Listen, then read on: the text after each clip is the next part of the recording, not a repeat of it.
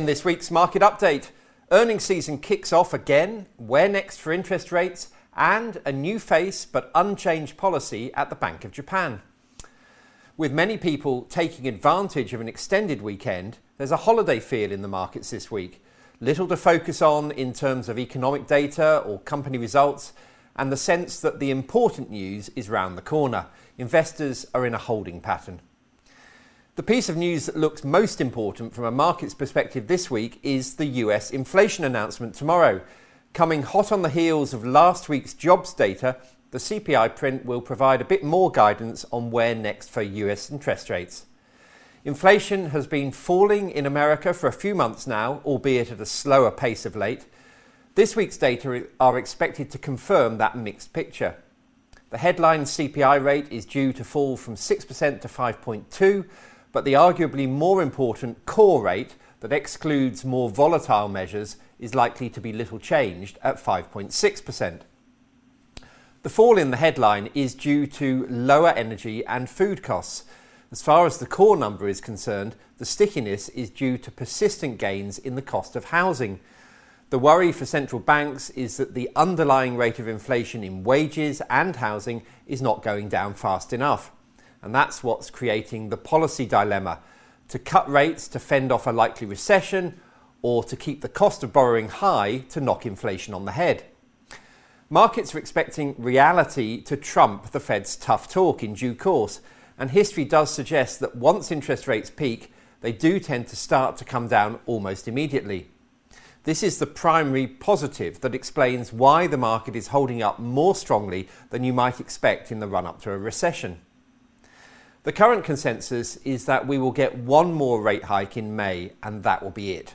Compared to previous tightening cycles, that looks a reasonably dovish outcome. Policy is arguably only neutral at the moment, less restrictive than it usually gets when the Fed is fighting inflation. But maybe the higher overall debt levels than in the past mean that what looks neutral is actually more restrictive than it might seem. Interest rates are one key component of the market puzzle at the moment. The other, of course, is earnings.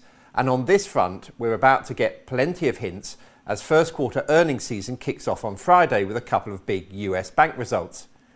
As with interest rates, markets are taking a short term cautious, long term more optimistic view of earnings.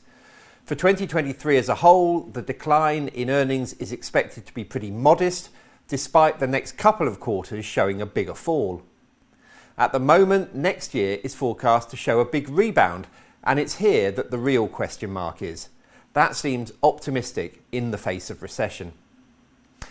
And if you look at the signals from the bond market, especially the so called yield curve that compares short and long term bond yields, a recession does now look more likely than not.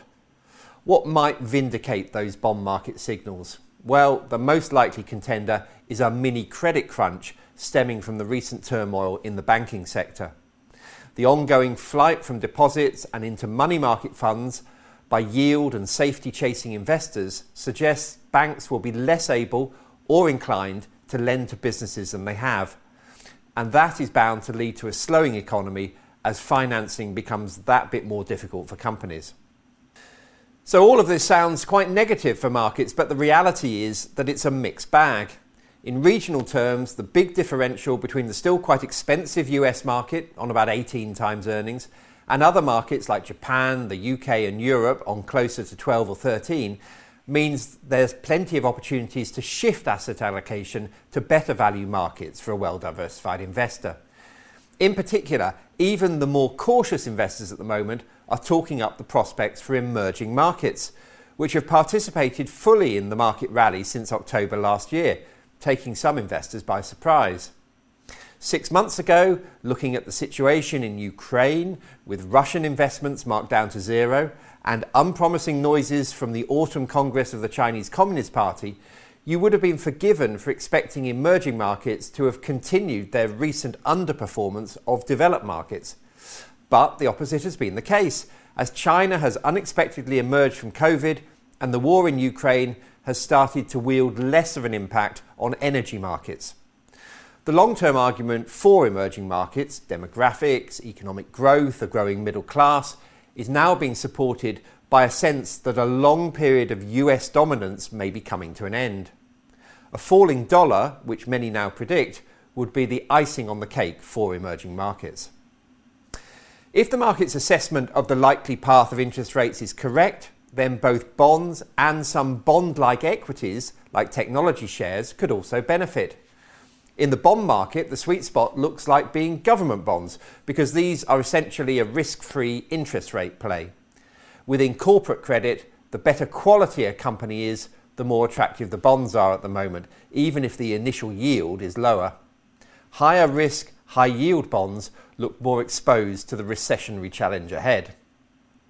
Within equities, it's hard to generalise because the recent performance of those high growth tech stocks bouncing back from last autumn's low point has skewed the headline returns.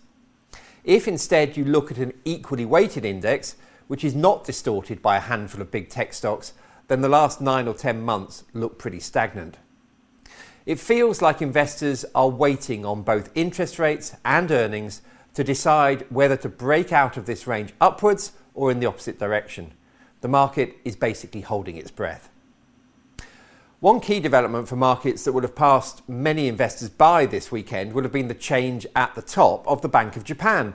There's a new face at the BOJ in Kazuo Ueda, a 71 year old University of Tokyo economics professor with a PhD from MIT a new face, but as we learned at his first press conference earlier today, not necessarily a change in the Japanese central bank's super easy monetary policy.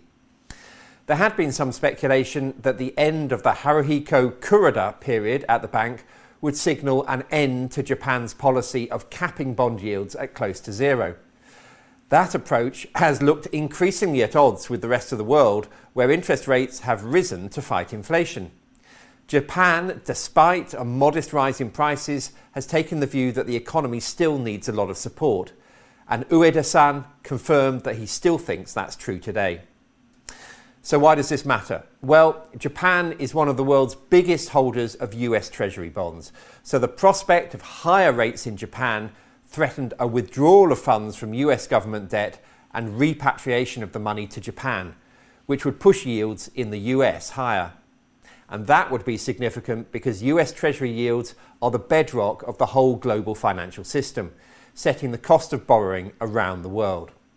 Anyway, for now, it looks like Japan's famously cautious approach remains in place. As in the world's other markets, it's wait and see.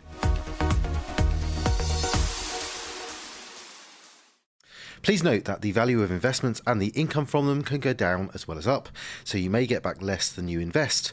Investors should note that the views expressed may no longer be current and may have already been acted upon. This information is not a personal recommendation for any particular investment. If you are unsure about the suitability of an investment, you should speak to one of Fidelity's advisors or an authorized financial advisor of your choice. Overseas investments will be affected by movements in currency exchange rates, and investments in emerging markets can be more volatile volatile than other more developed markets.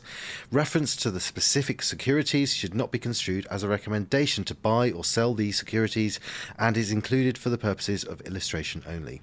Tax treatment depends on individual circumstances and all tax rules may change in the future. Withdrawals from a pension product may not be possible until you reach age 55, 57 from 2028. This podcast may not be reproduced or circulated without prior permission. No statements or representations made in this podcast podcast are legally binding on Fidelity or the recipient. This podcast is meant only for UK residents and does not constitute an offer or a solicitation in any jurisdiction in which it may be unlawful to make such an offer or solicitation.